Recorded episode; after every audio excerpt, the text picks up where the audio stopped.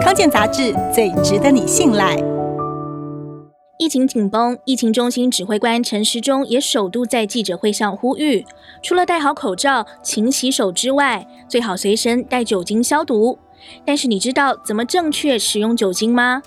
有人翻出半年前买的酒精，担心会不会过期。感染科医生表示，如果有依照瓶身的建议妥善存放，基本上没有问题，不太会影响消毒效果。但假使是已经开封、曾经分装的酒精，建议还是尽快用完。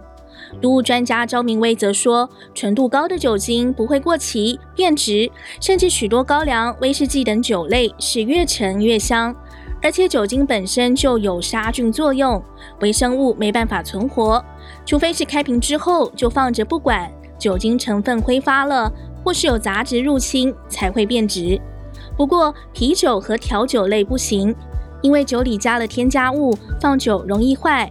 而至于一般消毒杀菌用的百分之七十五酒精，一般使用下是没有保存期限的。用酒精消毒也不是随便搓两下就好。首先，浓度要选择百分之七十五左右的酒精。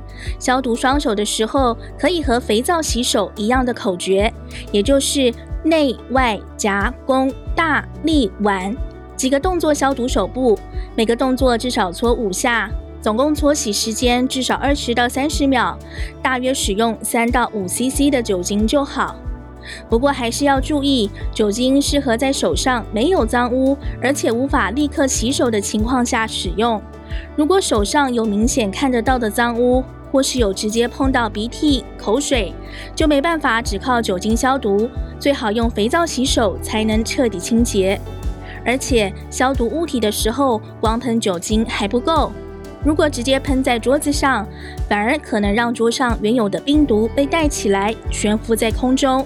一定要加上搓洗、擦拭的动作，才可以达到消毒杀菌的效果。